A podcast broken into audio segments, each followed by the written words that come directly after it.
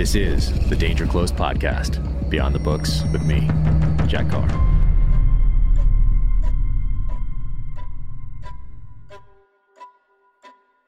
Welcome to the Danger Close podcast, an Ironclad original presented by Navy Federal Credit Union. This is a best of episode titled The Afghanistan Files. Since Danger Close launched, we've featured in depth discussions with experts, political leaders, and veterans about the war in Afghanistan, America's withdrawal, and what happens next. Here are a few of those conversations. Toby Harnden. Toby is an accomplished author, editor, and journalist. Back in 2021, he was on Danger Close to discuss his latest book, First Casualty The Untold Story of the CIA Mission to Avenge 9 11. I was pretty keen to sort of get to Afghanistan straight away. Yeah, yeah. You know, Same with us. Right. You know, and, Yeah. you know, my sort of, uh, you know, I got a kind of, of a whiff of sort of combat and military operations in Northern Ireland. And, you know, I, I really felt that I could cover that well. Um, but also my whole time in the Navy, you know, I tried really hard to, you know, get to the Gulf War and, you know, instead I was stuck in Scotland. Um, and I remember, you know, my boss saying, Toby, there'll be plenty of time for medals. And I remember thinking, no, there won't. and there wasn't, you know, left the Navy with, with no medals. And, you know, and having joined just after the Falklands and missed the Gulf, you know, and having left the Navy because, you know, it wasn't where the real action was. So I, I had a, Mhm. you know, and all this stuff with my grandfather and everything, you know, there was, you know, I really felt like I can't miss some, I can't miss another war. Yeah. You know, how many wars Right. can there be, you know, that I'm not involved in? And, but they was, you know, the office was correctly saying, but listen, you built up all these contacts in the Bush administration. Uh, you know, the wars in America as well. You know, America was a war zone. And so I did, you know, I did feel that it was an important story and I did throw myself into it. Um, but, you know, my heart was a little bit elsewhere. And then, you know, fast forward to Iraq and uh, when the statue came down, Saddam's statue came down, you know, I had my head in my hands. Like, I can't believe I've missed this. But, you know, spoiler alert, it wasn't all over. So, Yeah, Yeah. I know. We all thought we were going to miss it. Right. If you weren't deployed Yeah. on 9 11, you thought, oh man, I've missed it again because that was kind of the after Vietnam. That was kind of what happened. If you if you missed uh, if you weren't at Delta for Desert One, if you weren't at uh, Grenada, if you weren't at Panama, if you weren't in Mogadishu, like if you weren't at those flashpoints, well, you missed them. yeah. Uh, and of uh, the entire military, like it's just very slim uh, portions of the military that are involved in those in those actions.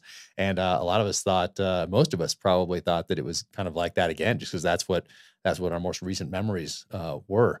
So, uh, so Yeah. And we we had felt the, really lucky. our LA correspondent, who's this young guy covering Hollywood and stuff, but who could be spared. And I guess they felt I couldn't be spared. Um, he was um, embedded with uh, Third Infantry Division going No into kidding. Iraq. in Iraq, And I was like, no kidding. me? and I That's was talking to him, and you know, I was I was happy for him, but I was like, oh, you know, I was dying a thousand deaths inside. Yep, that's like guys that were already 04s, 05s, 06s that uh, were going to miss the tactical level maneuvering of troops and all that sort of thing. They were already in that kind of managerial type position when 9/11 happened. Like they they missed it. Um, they could still lead, but they're leading from a tactical operations center. They're Right. allocating forces and and that sort of a thing. Um, but uh, but yeah, I felt pretty lucky. It seems like a strange thing to say, but uh, to be an E5 on 9/11 and to be deployed and to be jumping on uh, a C-17 headed for the Middle East. And uh, we thought we were going into Afghanistan, but what we did was land in Kuwait and take over Team Three's shipboarding operations, and those guys went in. And then I ended up there like a year later or something. But um, but yeah, we we, we felt uh, most guys back in the states that were getting ready to deploy thought they'd missed it. Yeah. Of course, that did not end up being. And some guys, just like just like you, looking for how am I going to get to this thing? You know, by 2003, 2004, if guys hadn't been in a platoon, because we still had commitments other places in the Philippines and in Colombia and Africa, all these different places, Europe, even uh, Germany, where we had these long term commitments. And uh, some guys thought, okay, I've had a deployment to Colombia, one to Stuttgart, Germany. I've missed it. I'm going to keep missing it. I'm just going to get out and contract. And so that's why a lot of those guys went over and did the Blackwater type thing, Yeah. just because they thought that would get them in the fight. And of course, you know those those fears of missing it were uh, unfounded. We didn't know it obviously at the time, but uh, you know, twenty you had twenty years to get uh, to get into that into that mix. So if you just you know what kind of did your thing and, and tried to to be the best operator you could possibly be and be always volunteering and saying yes and you were going to get in it eventually. Yeah. Um, And it was the same with missed it right out of journalists. I mean, gate. there was a sort of a generation of journalists who pretty much all went unless they really resisted it. Mm. Um, and you know that was great. Of course, now we've sort of got another generation of people who who sort of haven't. But uh, yeah, there were a lot of kind of unlikely uh, war correspondents, some of whom were you know were excellent when, Yeah. when they got out there.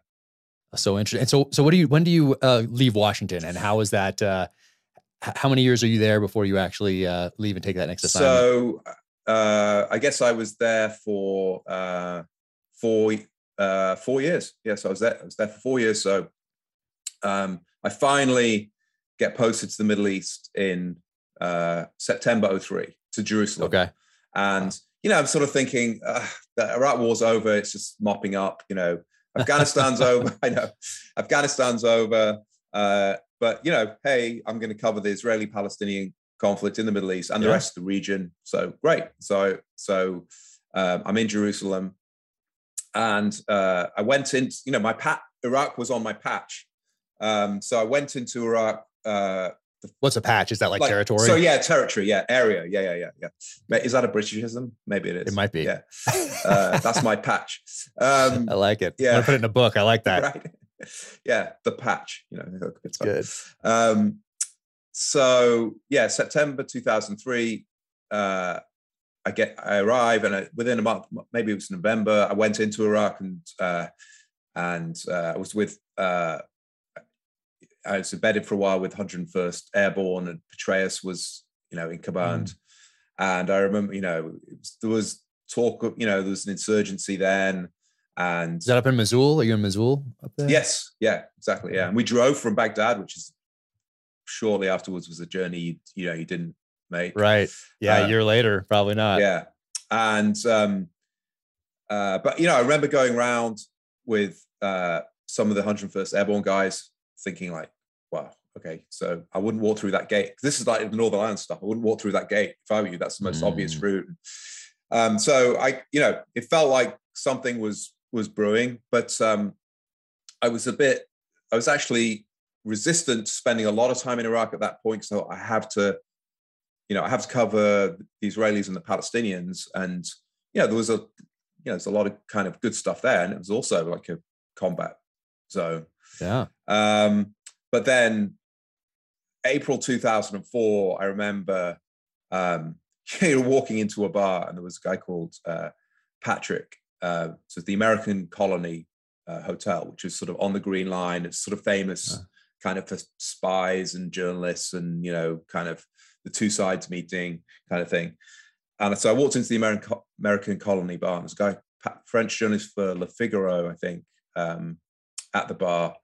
And he just turns around. He says, ah, Toby, yeah, what the fuck are we doing here?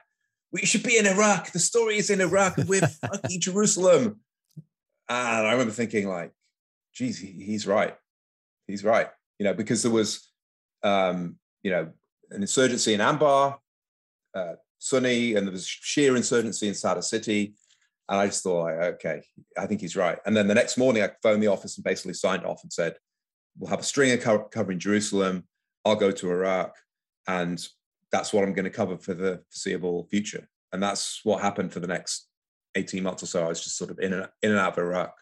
Um, no kidding. Between. Jerusalem and uh and Baghdad or something. so like yeah, that, I kept my the- I kept my apartment in Jerusalem, and so when I came out of Iraq, I would um, come out via Ma- Amman, and and then yeah, just hang out in Jerusalem usually, and then go back in. But I was no longer covering the story unless something big went bang, and I just happened to be there, and I and I would. Peter Bergen. Peter is an acclaimed journalist, terrorism expert, and national security analyst.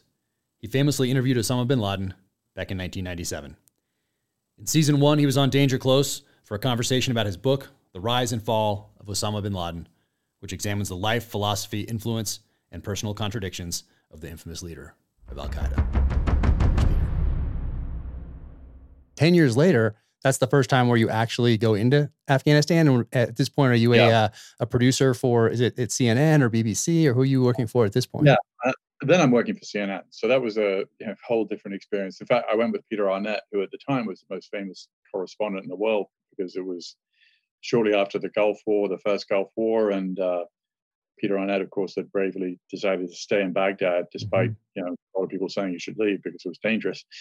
Um, and so we went uh, with two other colleagues into Afghanistan. And you know, for the younger listeners uh, to this, um, you know, when you went to Afghanistan in '93, you were gone. I mean, there was no. You're not text was, messaging back. You're not posting Instagram photos. yeah, you were really gone. Uh, so, and you had no, and I took sixty thousand dollars in cash. Wow. Uh, on my person going in. Um, you know, back when I mean, it's still a lot of money, but then it was like, yeah, because we we had no idea what we were getting into. We knew it was going to be many, many, many, many, many weeks, and we knew, you know, there was no like, you had to pay for everything in cash, and we knew so, and um, so we spent. It was a, the Civil War then was was was you know really really bad, um, and and uh, it was like Mogadishu in the 90s, um, very like block to block fighting in Kabul. And it was my first experience of seeing anything remotely like this. And, um, you know, but, but the reason we went is the people who had bombed the Trade Center in February of 93 intended to bring it down. And many of them had actually trained in Afghanistan or had some link to the Afghan war. And it was the beginning of, uh, you know, our understanding. So we didn't, we were like uh, trying to you know feel what was this elephant like? And, and and of course we had no idea but we knew there were these arabs. We knew they were in afghanistan. We knew that they were planning attacks elsewhere. We knew they'd attacked in the united states. We didn't know what the organization was. We didn't know who the leadership was. Um, and that's kind of what got me interested in bin laden because three years after making that film the state department released a really quite useful two-page white paper about bin laden publicly. And i thought to myself well you know, maybe since since the attack on the Trade Center in '93 was pretty organized and organizations have leaders, maybe he is the leader. And then you go back uh, again. So this is '97 now. We jump ahead here, yeah. but uh, but I guess in that in that '93 one was that one of the most uh, uh, dangerous times for you as a journalist on the ground because of the unknown, or did you uh, I guess what was the closest call in all these times you've been to Pakistan and Afghanistan? Um, and I'll ask you specifically about getting to Bin Laden, which you talk about in, in this book, and you talk about in your in Manhunt, and um, uh, get just getting to him. It seemed like it was a yeah. lot. There are a lot of unknowns there, um, especially knowing what we know post 9-11 about some things that have happened to journalists. But what was the the the most, uh, I guess, the sketchiest or the most uh, the time when you were the most worried about security? The sketchiest was definitely 93 because the war, it, it was a very, very, very intense civil war. It wasn't like the war, there have been a civil wars in Afghanistan for 43 years now, even before the Soviets invaded. But this was, um, you know, there were no front lines. You didn't know where they were. Everybody was heavily armed. The prime minister at the time was shelling his own capital on a daily basis, which is kind of a first. Gulbuddin Hekmatyar, he's still around. Um, so you really had no idea. I, and also, I was completely inexperienced. I was with people who have had a lot of combat experience as journalists, uh, so they knew what they were doing. I didn't know what I was doing. And yeah, I mean, since after 9/11, I embedded like multiple times, and you know, sometimes that's really very boring. Uh, because you're in there's just nothing happening and sometimes that's you know there's, there's it's less boring but I, I think 93 was the time where where it was the most dangerous because it was also like there was no wasn't really clear what was going on. Not that it's ever very clear in a in a battle situation, but it was it was very unclear. Um, and I, I don't claim it was like spectacularly dangerous, but it you know because the other thing of course is like it's only really dangerous when you get yourself into a situation where it becomes very dangerous, and and you know that is kind of the luck of the draw, as you know. Yep. yep. Uh, and then in, in 97 though, you go back and how do you, you're still, I mean, you're not brand new at CNN, but you're still uh you're you're a producer still at this point. You're still traveling with Peter Arnett, uh, who for those listening got the Pulitzer back in, in, Vietnam days. So he's been he'd been around for a while. So you had quite the the, the mentor at that at that point. Um, yeah. And how do you make contact with um, with Bin Laden and his organization? I think it's someone in in London or Great Britain that you reach out to that's a spokesperson or a PR person in right. in in '96, and then finally in March of '97 you actually get there. But how did that process from when you first met? How did you make contact first of all, and then how did it lead you into Afghanistan in March of '97? Well, making contact, yeah, he had a Bin Laden had a kind of above ground PR guy who actually turned out to be, according to the US government, a member of Al Qaeda. He's now serving a life sentence in uh, US prison. And uh, so I, I, called the CNN London bureau, and they had his number, and I called him um, and uh, went to have tea with him, and you know hung out with him, and then I hung out with a variety of Bin Laden associates and colleagues. Some people who really knew him pretty well, some people who knew him sort of peripherally. They were all based in London because at the time you know, uh, Karl Marx is buried in Highgate Cemetery. So, I mean, the English, you know, UK has had a long and honorable tradition of like housing dissidents. And, and some of these people were real dissidents and some were really members of Al Qaeda, but I didn't mm. even know that Al Qaeda existed at the time. Um, what, and one of them took we, one of them, a guy called Abu Musab al Suri, presented himself as kind of a, a, a, journalist who covered these conflicts and was, you know, basically an Islamist and it, many years later, I found out he was kind of a made man in Al Qaeda. He was very close to bin Laden, but he didn't say any of that at the time. So he and, his, and, a, and a colleague of his took us, and us was Peter Arnett, myself, and the cameraman Peter Jouvenal, who'd also spent, he'd gone into into Afghanistan 75 times under the Soviets. So, which is like taking uh, talk about risk. I mean, the Soviets had total air superiority until 1986. They inflicted a really totalitarian war on the population. So Peter had, and he was a former British Army officer, and he had you know considerable experience. So I, I went with t- two people who really knew what they were doing. Got it. But actually, Taliban controlled Afghanistan in '97 wasn't especially dangerous because the Taliban, you know, their claim, the reason that they were able to kind of take over, essentially, they they killed they killed the opposition, um, not necessarily by fighting, but kind of a little bit with what they did this time around, which is they seem like an unstoppable force. And Afghans, it's not that they're cowards; it's that they, you know, they.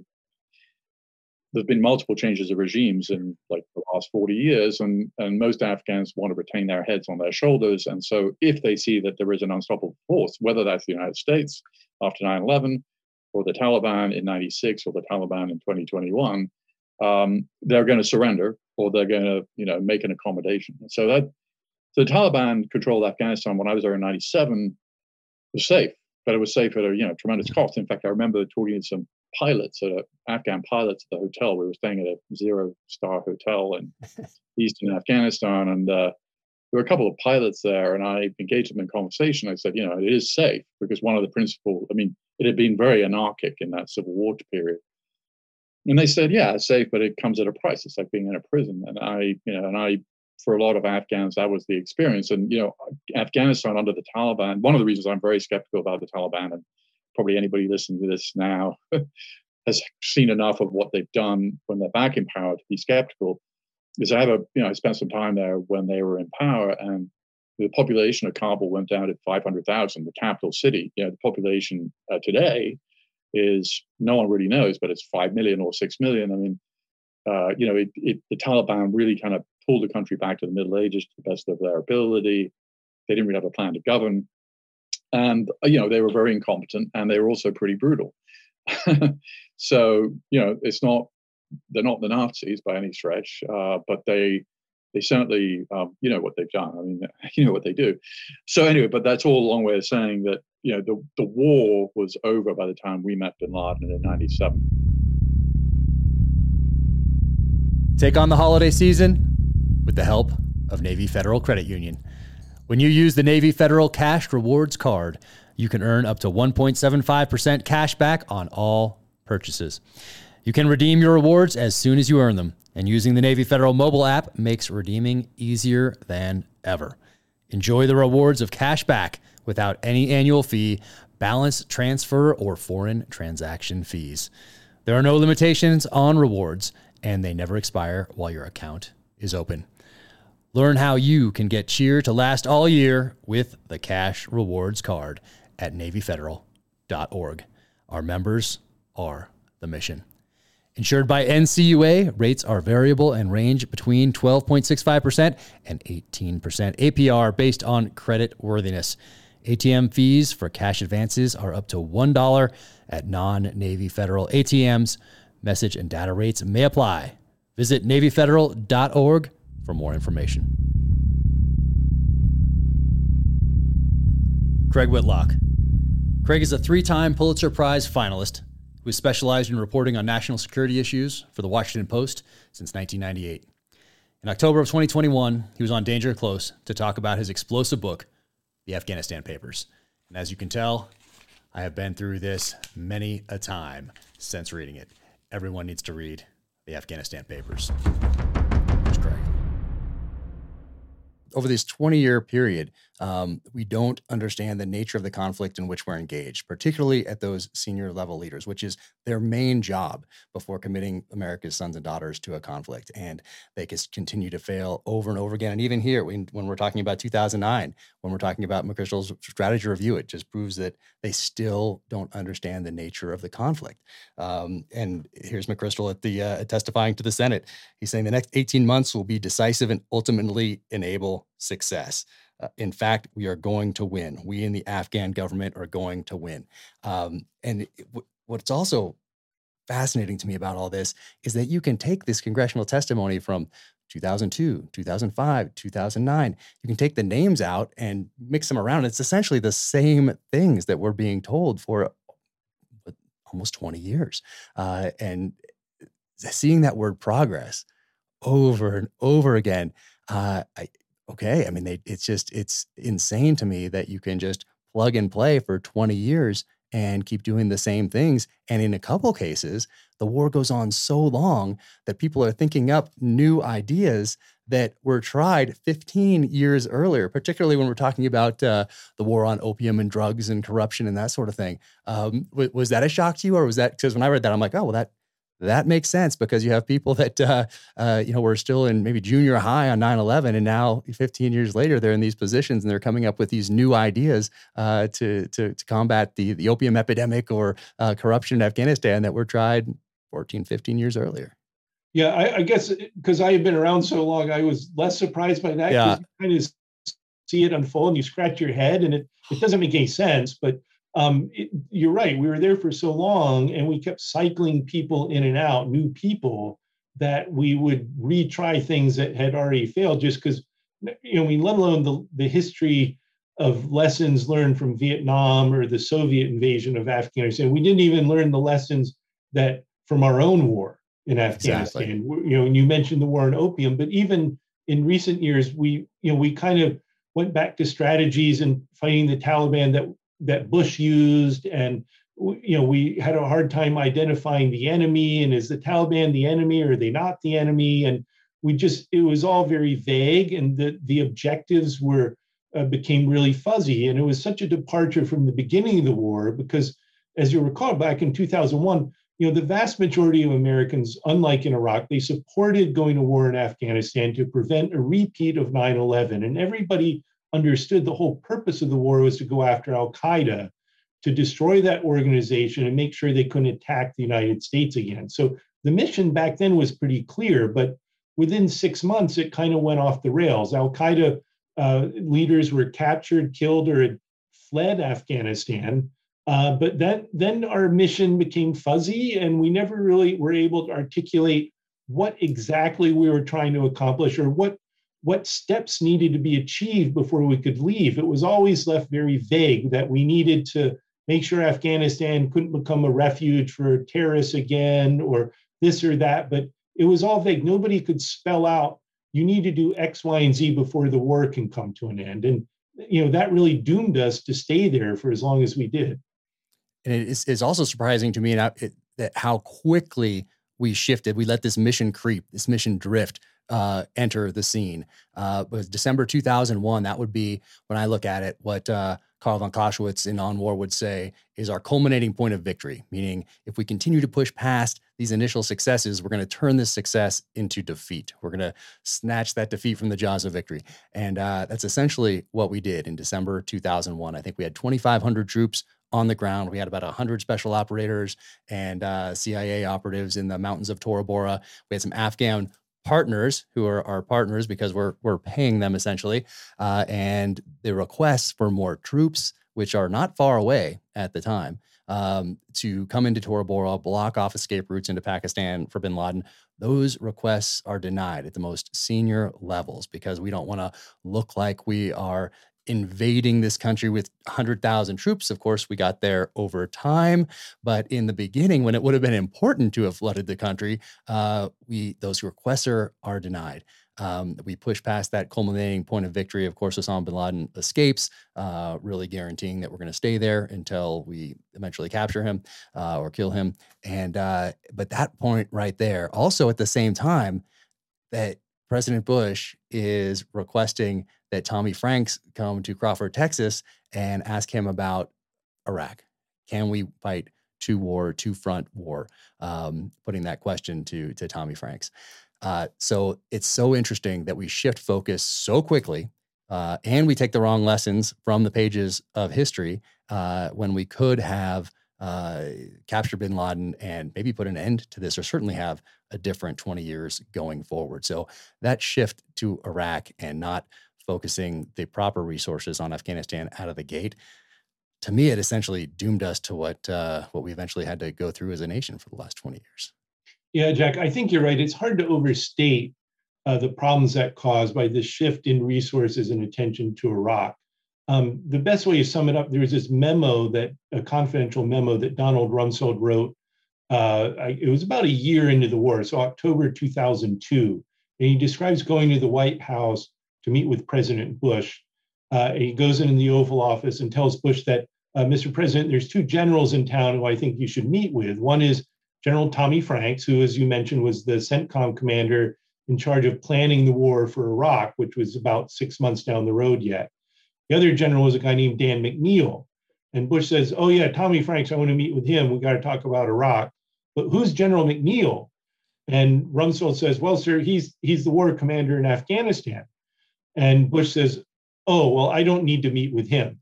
So here you have the commander in chief doesn't even remember the name of the general in charge of Afghanistan. And when his defense secretary says, Sir, I think you ought to meet with him, Bush says, Oh, I don't have time for that. It's not important. So that speaks volumes. All he's thinking about is Iraq. And you think, well, but still, why can't they do two at once? But as you see in interview after interview for the book and these documents, you hear diplomats and military commanders saying what an enormous effect this had in Afghanistan, that it wasn't just the resources, it was the high level time and attention that was focused on Iraq. And when things went bad in Iraq, then there was even less time for Afghanistan. So the war in Afghanistan really began to drift as early as 2002, 2003, 2004, really through the rest of Bush's term it drifts. And this is when the Taliban comes back.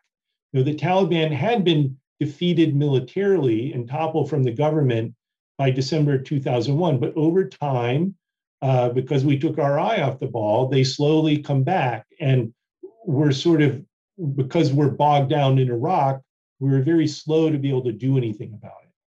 Oh yeah, it and th- th- some of these other things when we talk about the uh, the war on drugs that shifts our focus uh, over there, and we talk about this uh, USAID essentially a money pit, um, and people that were on the ground can see it, and now the American public can see it with all the the weapons and vehicles and helicopters and everything that we've we've left behind. But uh, there there's a couple amazing uh, things that you point to here in the book this hydroelectric power plant 100 miles north of kandahar um, and the, the corruption that that goes along with that.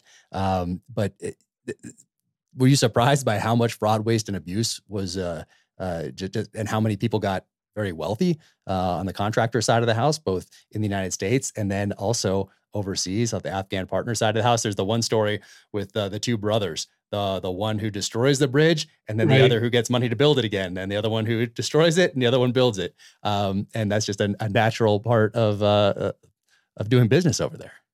Yeah well, that was what's shocking or the frank admissions that people knew while this was going on that we were throwing good money after bad.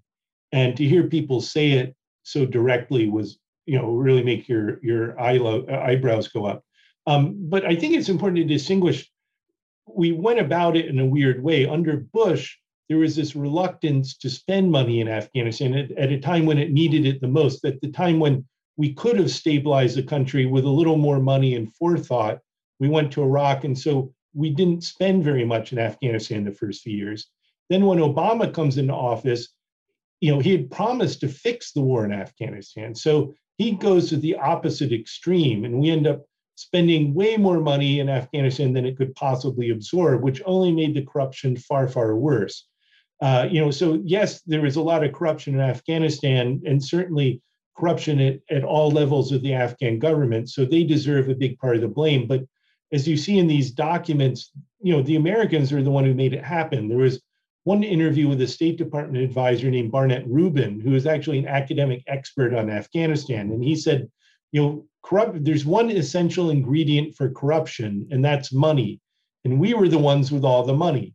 So his point was, we were enabling the corruption because we kept sending so much money over there and we knew we were spending it in in wasteful ways but even worse ways that were that made the corruption worse there was there was another encounter during the bush administration in 2006 when the us ambassador a guy named ron Neumann went to meet with hamid karzai the president of afghanistan he went to chew him out a bit about all these corrupt ministers and governors in, in under karzai and in particular, he was giving him a hard time about his half brother, this guy, mm-hmm. Ahmed Wali Karzai, who was the political boss of Kandahar and was known to be corrupt and was rumored that he was involved in the drug trade. Um, so our ambassador goes in to tell Karzai, you need to fire your brother from his job. He's too corrupt. And Karzai hit the roof and said, you, you think he's corrupt. One, do you have any evidence of this? And the ambassador couldn't didn't have any hard evidence. And Karzai said, Well, you realize where he gets all his money. It's from US military contracts and from the CIA. So it's you Americans who are paying him off. And now you're telling me he's corrupt and I need to get rid of him. And, you know, what can you say to that? He was absolutely right that we, we complain that the Afghans are corrupt, but we were the ones who made them corrupt because of all the money we were shoveling over there. No, it's incredible. Just the circle, the I mean, the, the self-licking ice cream cone aspect of this whole thing. We're we're funneling, you know, we're we're fueling this corruption in a society that really doesn't see it as corruption. They just see it as the normal course of doing business. Was my uh, it was what I saw anyway. Um, and once again, us kind of mirror imaging ourselves and our our values on another culture. Their idea of loyalty is a little bit different from ours. Like, why wouldn't you go over to the stronger warlord side?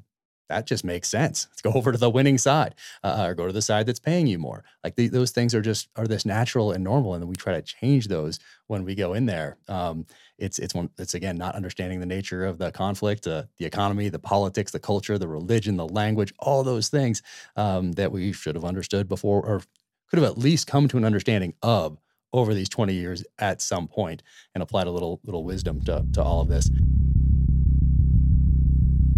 If you love America, then Black Rifle Coffee Company has you covered for the holidays. Go to blackriflecoffee.com, check out all the gear, merch, apparel, and coffee roasting equipment. Once again, blackriflecoffee.com. I am a member of their exclusive coffee club, and I also get this big bag right here of Silencer Smooth delivered every month. You can go click on your favorite roast and set your schedule for delivery, and then bam, there it is on the front doorstep every single month. It is absolutely awesome. Go to blackriflecoffee.com, veteran founded, veteran run. Go check them out. blackriflecoffee.com. Sean Parnell. Sean is a 10th Mountain Division soldier who spent over a year on the front lines in Afghanistan before being medically retired as a captain for wounds sustained in combat. He captures that experience in his book, Outlaw Platoon. 9-11 i think changed my life and i think it galvanized an entire generation our generation jack. And i was just a college kid. I was a i was an elementary education major trying to wrap my mind around how i was going to student teach second grade you know? And wow. and the thing is is that like i didn't come from like a long line of of military generals like you know I, I i knew of the military but it wasn't something that i was like laser focused on doing was I'm a city boy, you know, born in the city of Pittsburgh. Um, and then 9/11 happened, and you know, I remember waking up one morning with this terrible hangover. I mean, me and my college buddies had this party the night before, and I was always sort of like a listless kid. I never really wanted to know, I never knew what I, I wanted to do with my life, you know? And I knew that like, like being an elementary school teacher would be great and probably be fulfilling, but I wasn't exactly like sure in my heart of hearts that that was what I was was meant to do. Um, and then like just that one morning, wake up in this uh, on the, in this rundown college apartment, surrounded by these beer cans. Turn on the television set, um, just in time to see an airplane crash into the World Trade Center. And in that moment, my life was was really changed forever. And I just, you know, I I just believed in my heart of hearts and in that moment, in the wake of that horrific terrorist attack, man, that I knew exactly why God had put me on this earth, and that was to you know, get in the fight and serve my country and uh, be a part of America's collective response, you know. And I wanted to do all the cool, sexy stuff, go into the go into the infantry to be on the front lines, and then go to airborne school and go to ranger school, and like really the catchphrase of the army, like was a little bit before 9-11 but the whole be all that you can be you know? Yeah, that's yeah. what i wanted to do you know? And and i didn't know how i was going to get it done because I, I was i've never been the sort of biggest fastest strongest or smartest guy. I just i just knew that that that was my path. And come hell or high water i was going to walk it and accomplish that mission and take the fight to the enemy. And and eventually i you know th- at that point you know a couple years later i had to transfer schools. I was up at a, a school in western pennsylvania called clarion university. Uh, i transferred to duquesne university because clarion at the time didn't have an rotc program. And i'm like well if i'm going to get in the fight i've got to i've got to actually have a program to support it. Um, I transferred to duquesne graduated a couple years later and and was in the army training to go to afghanistan. And and in 2006 I, I, got my opportunity to do that and man it you know it's it's like when i learned the life lesson of, of be careful what you wish for you know yeah. because like the, i wanted to do all that cool sexy stuff and i did I, I made it through airborne school went to ranger school when the army sent me to a couple of cool sexy schools i was assigned to um, a light infantry platoon in the 10th mountain division and I got to Fort Drum, New York in 2005. And, and back then, like we knew that we were going to Afghanistan, but intelligence from where we were going was really scarce. In fact, a lot of the guys in my unit, Jack, like they, they we just thought that it was going to be a stability and support operation. That the the lion's share of this country were focused on the Iraq War, and this and this was at a time where people talked about the surge. Right, this is a, a critical point where George W. Bush was talking about sending more troops there um, and the debate over weapons of mass destruction and whether or not we should even be there.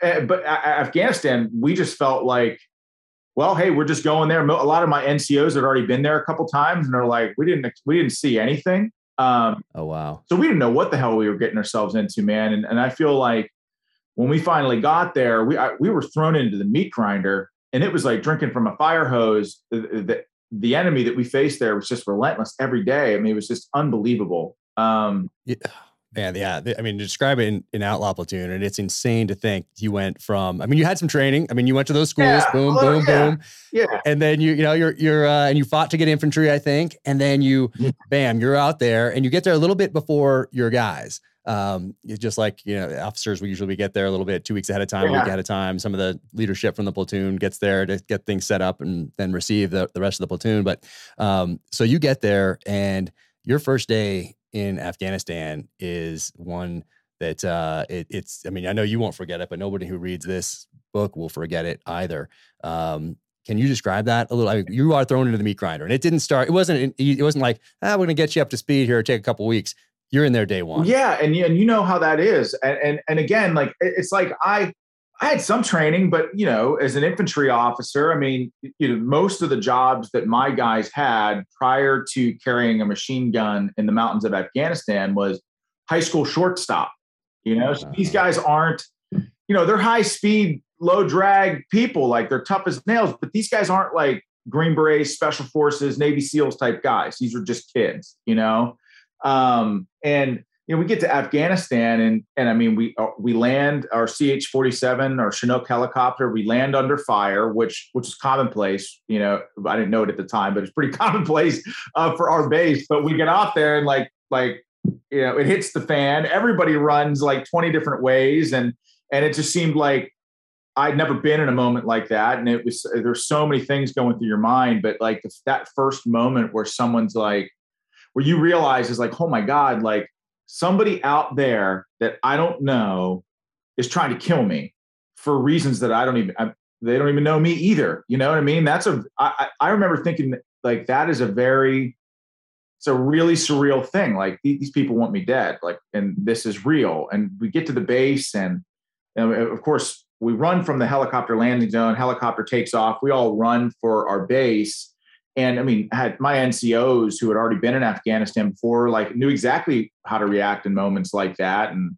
you know, whether guys were running to the aid station or the tactical operations center to help like everybody seemed like they had a job but i didn't really know what the hell to do. And i remember desperately looking for a way to help or to be helpful. Um, but you know, it ended up being some young private saying like, "Hey, sir, if you're not doing anything, like we need we need an all hands on deck situation. Like we need all the help we can get at the front gate." And I'm like, "Of course." And I, and I run down there, and all these rockets that have been fired at us, the enemy didn't really let up on those on on the firing for a second. We get down to the front gate, and I don't know what to expect, but we show up there and like our base was separated from the rest of Afghanistan, Jack, by like these like wrought iron bars that you would see in like an American gated community or something. And and we get there and like, you know, you've got our interpreter arguing with uh, you know, American soldiers and Afghan families. It's just chaos. And as I took a closer look through those bars, I realized like it was like 20 Afghan families carrying uh, broken, bloody bodies of their little kids.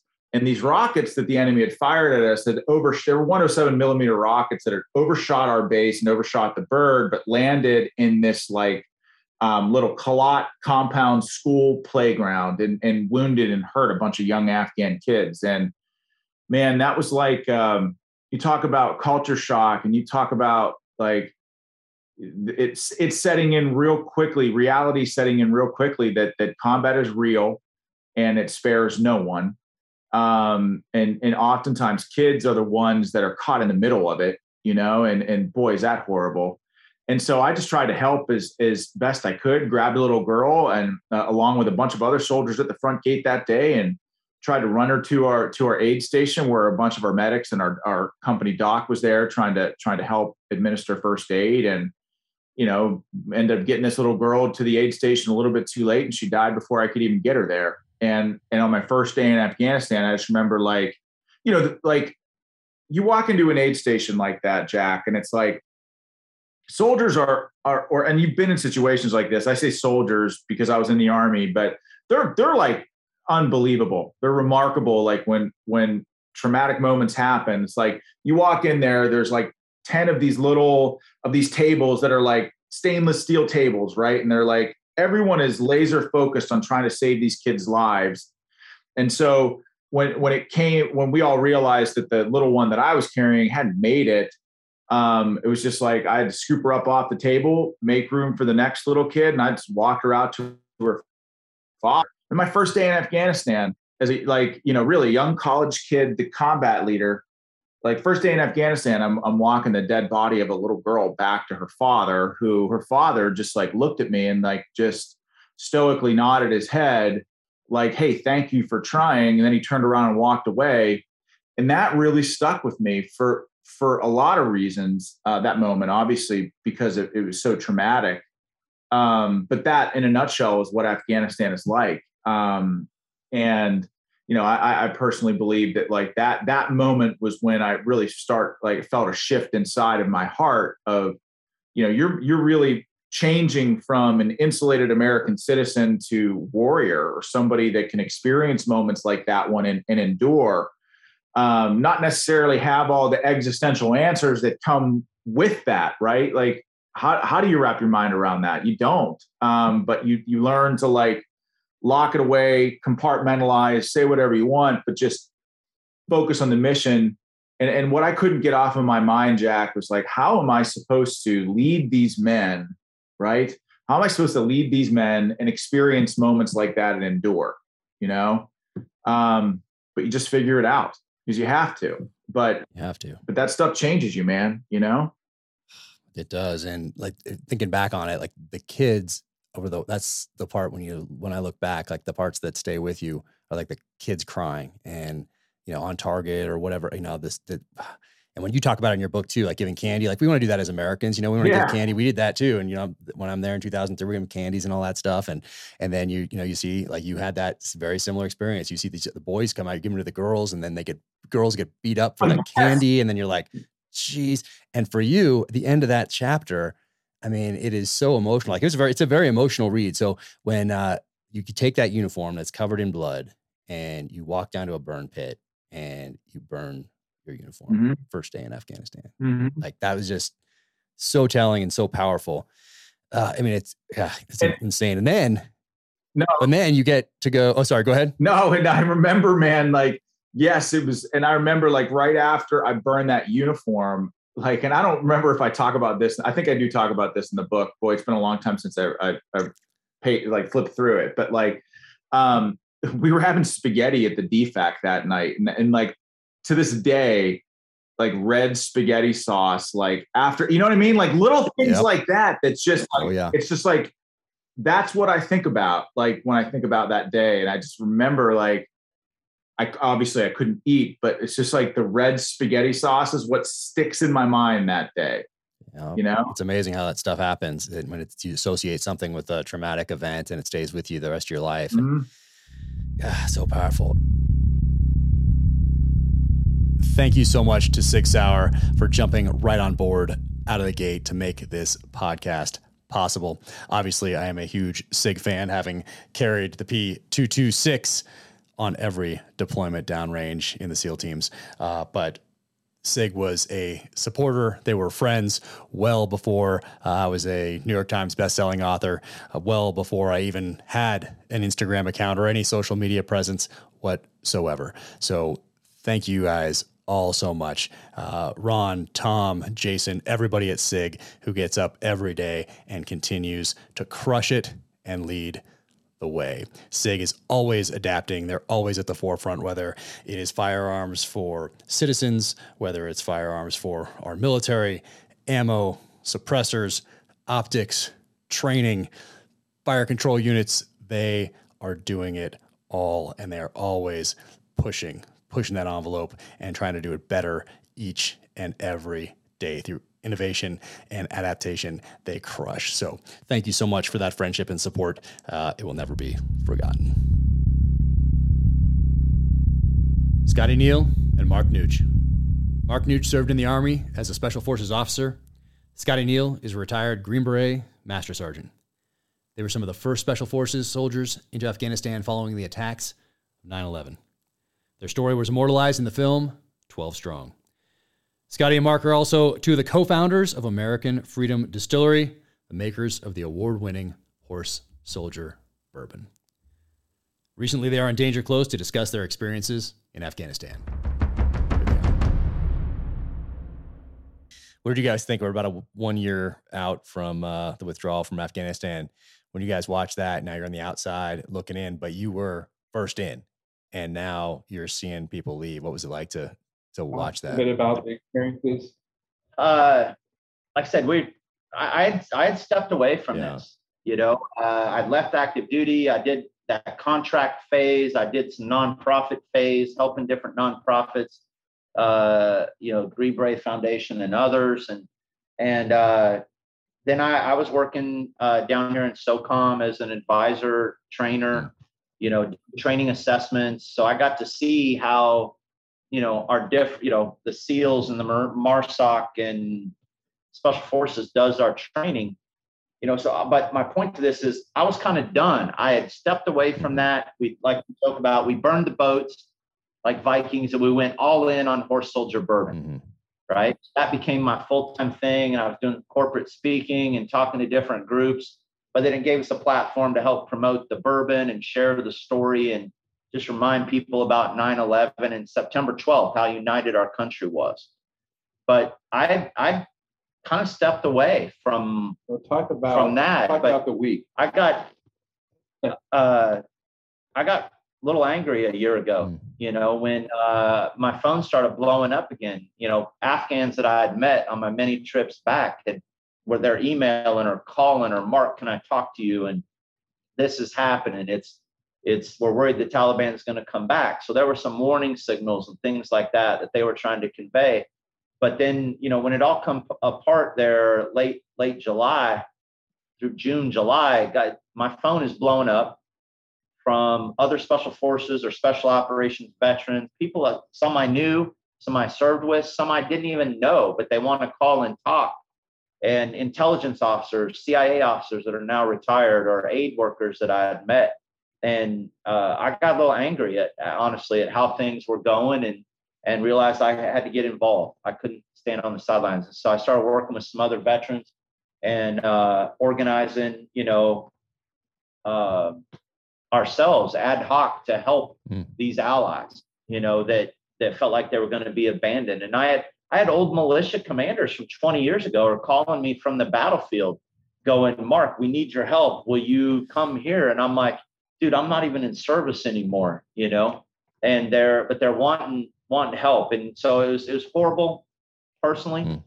to watch this from the sidelines as you saw the surge of the Taliban and some of the, the militia groups that I had worked with that fought alongside us years ago are valiantly trying to defend their communities, communities against these Islamic extremists that are rising back uh, and sweeping across their country. I think what you saw, even in Tampa, I call this where old elephants go to die. You can't swing a dead cat with an old general, old sergeant major, somebody. And I, I think the story will come out about whatever fruit task force and whatever other ad hoc things is the valiantry of veterans self-organizing over yep. phones at midnight. Yep. And in the alliances we had not only with the Afghans, but political leadership and Department of State, we actually had presidential staffs calling veterans yeah. Because the informal network was firing on all cylinders instantly. Yeah. And we're arranging things. We had a, you know, an ID section, a verification section. You had all of these task force. Now remember, we were the experts of task force, and then one day we retired. Mm. Your skills are no longer required. All of a sudden, you have this national crisis, and guess who was the first, only, and endearing response? right, was these passionate veterans who served life and death with, you know, these people still on the battlefield. So honoring that commitment. And uh, it was amazing. And yeah. it brought PTSD back to a lot of friends. Yeah, yeah it, like I said, it, it got, I got very angry at, at probably openly uh, the angriest point I've ever been. Yeah. You know, after 20 years to see this falling apart and people I worked with are now in the upper echelons of their government trying to solve and be a part of the solution to these very complex problems. Yeah. General Dostum was the had been the vice president of the country. You know, um, others had been governors, and some are commanders, and and some of some of these guys had gone through our special forces course at Fort Bragg, mm-hmm. and now they're the senior leaders within their military, trying to overcome all these challenges uh, to stop the Taliban. And uh, incredible effort uh, helping, you know, there's so many groups. I'm, I'm reluctant to even name, you know, there's Task Force Pineapple and and just all these others, you know, guys I knew from here in Tampa. And, and next thing I know, there's a small cell that I'm a part of.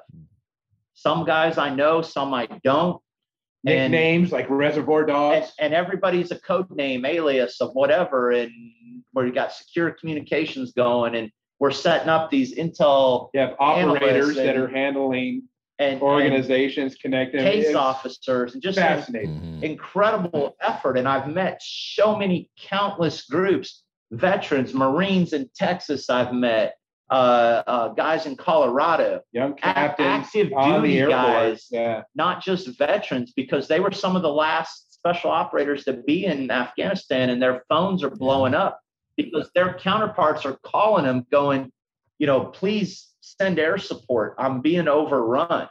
Yeah. You know, so it's it's incredible, strenuous, stressful time for me personally, and and uh, I will candidly tell you, you know. Uh, it scared the hell out of my family. Yeah.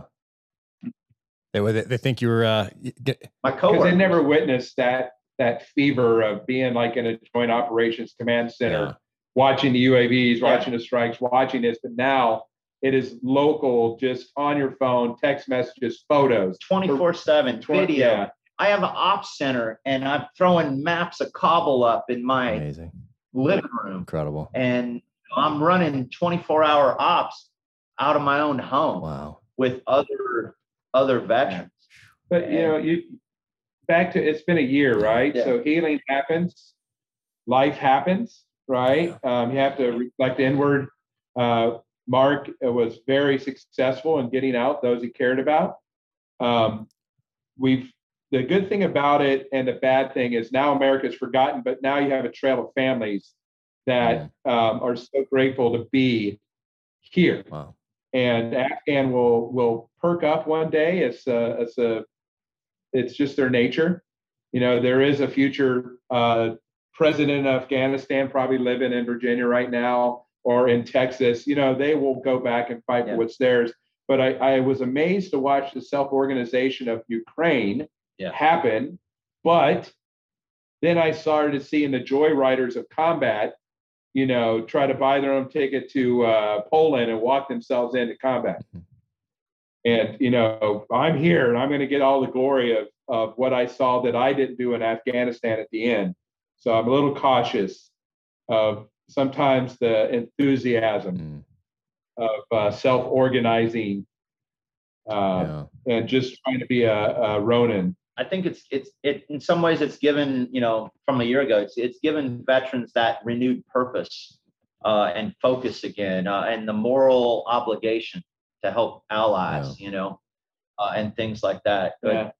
it it it uh and and then there's there's others. There's a full spectrum of uh, I, I, get called asked to go to Ukraine now and I'm I'm like I'm did I make bourbon now you know. Yeah. I'm trying to 50 and fat. Yeah. uh, I don't need to be running gunning in, in, in the Donbass or, or wherever. I do want a tank though. And, and you can get some of those. Can, yeah, I know a couple guys. Yeah, five years from now, I'm, I'm going on a battlefield yeah. tour. You know what I mean? I'm going to negotiate one of those yeah. tanks. That's the part I did in Pakistan in the 90s was going into Peshawar to all the gun suits. Oh, wow. So you have hundreds of years of warfare, and that was a weapons manufacturing or collection point or dump point and you would just go find um, Martini Henry lever actions or Sturmgewehrs or um, you know Colt 1911 13 original oh single issue. I mean, yeah, yeah. I love that's pretty cool. Those spaces. Yeah, and I can't wait so everything's all secure when I can go find myself a tank. I'm gonna get a tank. yeah, you, will do it. You'll. I have no doubt. I have partnered with Ironclad for a line of Danger Close merchandise. Sweatshirts like the one I have on here, t shirts like this, like this, sweatshirts. Go to officialjackcarr.com, click on shop in the upper right hand corner, go check it out. Mike Waltz. Mike has been on Danger Close twice, most recently this past summer for an in depth conversation about America's withdrawal from Afghanistan. He's a combat decorated Special Forces veteran congressman from Florida's 6th District, and author of the book Warrior Diplomat. He's also a colonel in the National Guard. Here's Mike. You know, let's take stock of where we are a year later. We still have Americans uh, behind enemy lines. Uh, both the Secretary of the State and the Commander in Chief said, hey, there are about 100 that we left. That was a lie. They've now since admitted it was 800 that we've since pulled out, and there's mm-hmm. still people left behind, and they they can't get out because they can't le- get their families out. And what good, you know, uh, you know, what good family man or or or, or woman is just going to leave their family members or leave their kids that don't have the appropriate paperwork? Uh, we have our allies that are being hunted down by the tens of thousands. The cousin of one of my interpreters that we did get out, the Taliban just got his cousin, who also worked with us, and tied him up to the back of a truck and drug him around the village to send a message to anybody who would ever dare work with us again. Girls can't go to school, women can't go to work. And now we have Al Qaeda back in Afghanistan and back in Kabul, just like they were with 2001 with the leader of Al Qaeda, uh, Ayman uh, Zawahiri, mm-hmm. living out on the open, high on the hog in the nicest neighborhood um, in the in the narco McMansions in the nicest neighborhood in in Kabul. So yeah, extraordinary success, my ass, man. Uh, this was, and and we could go on. That you know the message that it sent oh. to Putin and Z and the Iranians, um, as we have Green Berets and SEALs all over the world trying to convince locals to work with us. Uh, everybody points back to how we just uh, surrendered to terrorism and abandoned our allies. And so I, I, don't think we will fully know the effects of all of this. Yeah. And then final thing, I mean, not to make everybody want to drink as they listen to your podcast, but um, you know, the veterans groups that stood up, like Task Force Pineapple mm-hmm. and Dynamo and Afghan Evac and so many others, um, you know, these were guys and gals uh, that many of them quit their jobs, exhausted their savings uh, on their own dime, were doing what our government should have been doing, man. You know, I mean, it, it, and, and they're still at it. They're not yeah. going to let this go. Um, you know, I, I just talked to somebody who who is working with a Green Beret from Vietnam. He's 82 years old. He's still trying to get Montagnard tribes people that they worked with back then out. Uh, that the Vietnamese government still perse- persecuting. Like the leave no, you know, leave no brother behind is so ingrained in us. They're not going to let it go many of them are really suffering emotionally and mentally from all of this. Mm-hmm. And uh, I, I just don't know how this ends because this administration just wants it to go away. They just want to turn a page and they're not helping. Oh, man. Yeah. I remember getting text messages from one uh, buddy in particular who is over there and uh, just saying, hey, can you get in touch with you know so and so at the at, Fox News or so and so congressman or whatever it was, and you know just doing what I can to kind of forward these messages you know along. Yeah. Just feeling pretty pretty helpless about the the whole thing, obviously. Um, but uh, yeah, the accountability piece, and that also goes back to hey, we're having a little bit of a recruiting issue. I'm I have I've read um, and uh, in the military, and certainly uh, parents of kids who are 16, 17, 18 are looking at what happened there, and I don't think it's doing much to uh, have them encourage their kids to go into service when you see what it, what especially what happened last August. I mean, it doesn't make as a parent you're like, yes, let's go serve this this wonderful country of ours. Um, look at you know we, we can trust in these senior level military leaders. Uh, you know, regardless of policy, we know those senior level military leaders are going to make the good decisions for right. our men and women on the ground. You can't say that.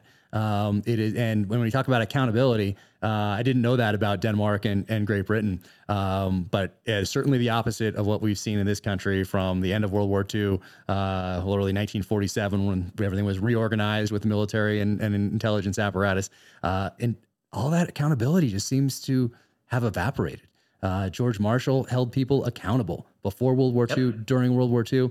Uh, we can all rattle off the names of admirals and generals that led us to victory in World War II. Uh, well, they didn't start there. Those people didn't start there in 1941 in those positions for the most part. There were other people in those positions that didn't that didn't measure up, and George Marshall pretty much fired those people. And one of the yeah, main George reasons Marshall, he fired them is because they didn't have common sense. That was one of his. He had seven attributes of a leader, and I have written down around here here somewhere. But one of those ones that really stood out to me uh, is that one of the most important battlefield, one of the important attributes of a battlefield leader is having common sense. And that is why people who had no touch points with the military, maybe they've never even seen a military film, never read a book on strategy or tactics, uh, don't know anyone in the military, could look at that withdrawal from Afghanistan and apply a little common sense to it and say, wait a sec, we had a tactically advantageous position at this place called Bagram. Okay, some standoff distance around there. Okay, we mm-hmm. held it. All right, got it. Uh, and then we moved everyone to a tactically disadvantageous position in that chaos, and we all saw it on the news. Why on earth would we do that? And wait a second, why has no one been held accountable for that decision? Right.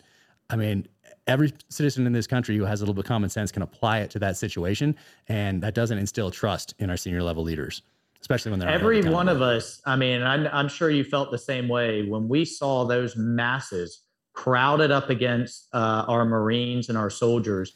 Knew that it was just a matter of time until one of those uh, individuals had a suicide vest on.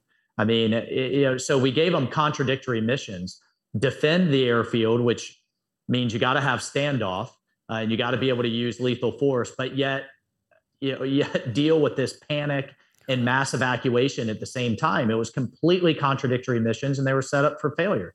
yeah. uh, and and and we saw the results of it. But I want to hit on what you were hitting on this recruiting crisis. You know, the Army this year uh, is only going to hit about fifty percent of its numbers. Wow, fifty percent. So you start projecting that forward, right? In term, it takes typically about five years to make up for a shortfall. Uh, then you layer on top of that the National Guard, the, the and the Pentagon is contemplating kicking out tens of thousands of soldiers over the vaccine mandate. Uh, that that and, and, look, I completely get the argument. An order is an order; you got to follow an order. But as a leader, you have to also evaluate your orders and whether they still make sense.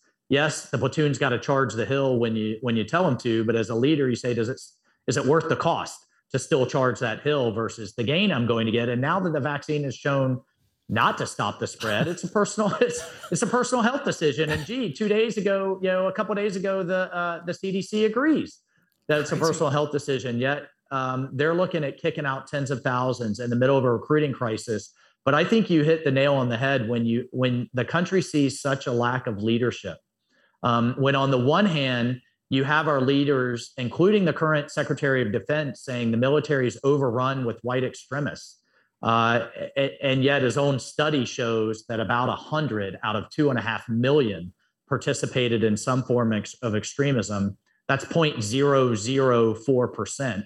But yet that was his number one priority. When you see all of this wokeism, uh, when you have classes in uh, the United States Military Academy titled How to Cope with Your Whiteness and Your White Rage, uh, rather than here's how you shoot, move, and communicate on the battlefield, and we should learn historic lessons, um, then y- you have a lot of people not wanting their kids to join. And then when you have an unaddressed suicide crisis, um, eh, eh, right? I mean, I think you hit the nail on the head. Parents are saying, I don't know. And it's even, it's not just, you know, kind of everyday Americans out there, it's current military members not wanting their kids to follow uh, in their footsteps and we're seeing about half of current recruits come from military families. Mm-hmm. So you, you layer on all of that, then you have about uh, 75% of young people are either too obese, have drugs or criminal history to where they're not even eligible. Uh, and and this is this is a real crisis. Uh, and, and I'm pushing to hold hearings on it. What is the Pentagon doing about it? And when you go out there and you kind of you know, for lack of a better term, you you you you kind of badmouth the military, you paint this negative picture, uh, then we're seeing a a drop off in popular perception mm. uh, of the military. It historically has been in the 70s and 80s in terms of people having a favorable view. Now it's hovering around the 50, uh, around the 50%. Interesting. Uh, that's 50% of Americans that don't have a positive view in our military. And we've got to turn that around. Oh, have you seen that? Uh, I think I just saw it yesterday. Um, it's that graph that people have been posting on on social media that shows deaths in Iraq and Afghanistan, and it's a, uh, a video graphic, and so it shows uh, the deaths in Iraq and Afghanistan kind of like this, and it shows military suicides on this other axis going, and yeah. so it just shows uh, kind of comparing what happened downrange to what's happening with these suicide rates and it's i mean it's a that, that video uh, that video graphic is uh, it's really eye opening i mean it's and it's it's so tough we all know people that have have taken their their own lives there and yep. uh, there are so many more organizations now. I mean, you can only imagine coming back from Vietnam and dealing with something, or World War II in Korea, even when there was zero. Um, right. But uh, coming back from from Vietnam and really having limited resources. Now there are resources out there, um, but still that that that well, rate continues to, cry, to climb. And it's not just veterans of Iraq and Afghanistan. Obviously, as you know, taking their lives. There's still Vietnam veterans taking their their lives in their, sure. in their later years as as well. Um, but uh, but there are organizations out there that are that are there to help, um, and there are a lot more resources than there were. But still, that that suicide rate continues to climb. Yeah, well, I, I do want to I, I do want to say uh, for for any veteran uh, listening or watching, look, I I don't think uh, their sacrifices, their family sacrifices, their buddies in Afghanistan were were in vain. Not for a second. We had an entire generation of Americans that grew up not worried about planes flying into buildings, not worried about suicide bombers going off on school buses or in malls or or, or wherever because we kept the problem over there rather than over here in our backyard. To all our brothers and sisters out there, it was not in vain. Uh, but if you are going to a dark place, please you know, reach out to a buddy, call 988 um, and, and, and, get some help. Uh, I, and I'll tell you, so what do we do about it? I'll tell you what I think we should not do about it, and that's continue to pour more billions into the VA. Mm. Uh, the, the budget of the VA has gone from about 90 billion in 2000 to almost 250 billion um, now in, in, in the last year, and yet the suicide rate rate has stayed the same.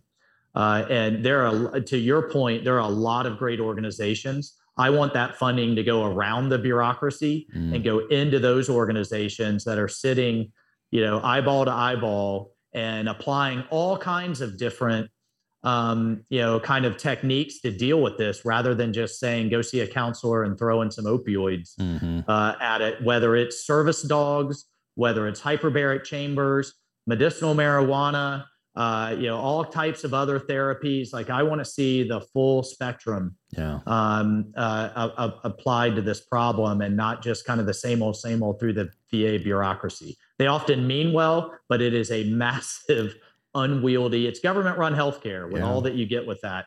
Yeah. Uh, and so we'll, we'll, we'll keep chopping away at it. Thank you for tuning in to the Danger Close podcast, an Ironclad original presented by Navy Federal Credit Union. Full episodes and books are in the show notes. You can follow me at Jack Carr USA on the social channels, officialjackcarr.com. That is the website. You can sign up for the newsletter there and click on shop for the merch. Until the next time, take care out there, stay safe, be strong, keep fighting.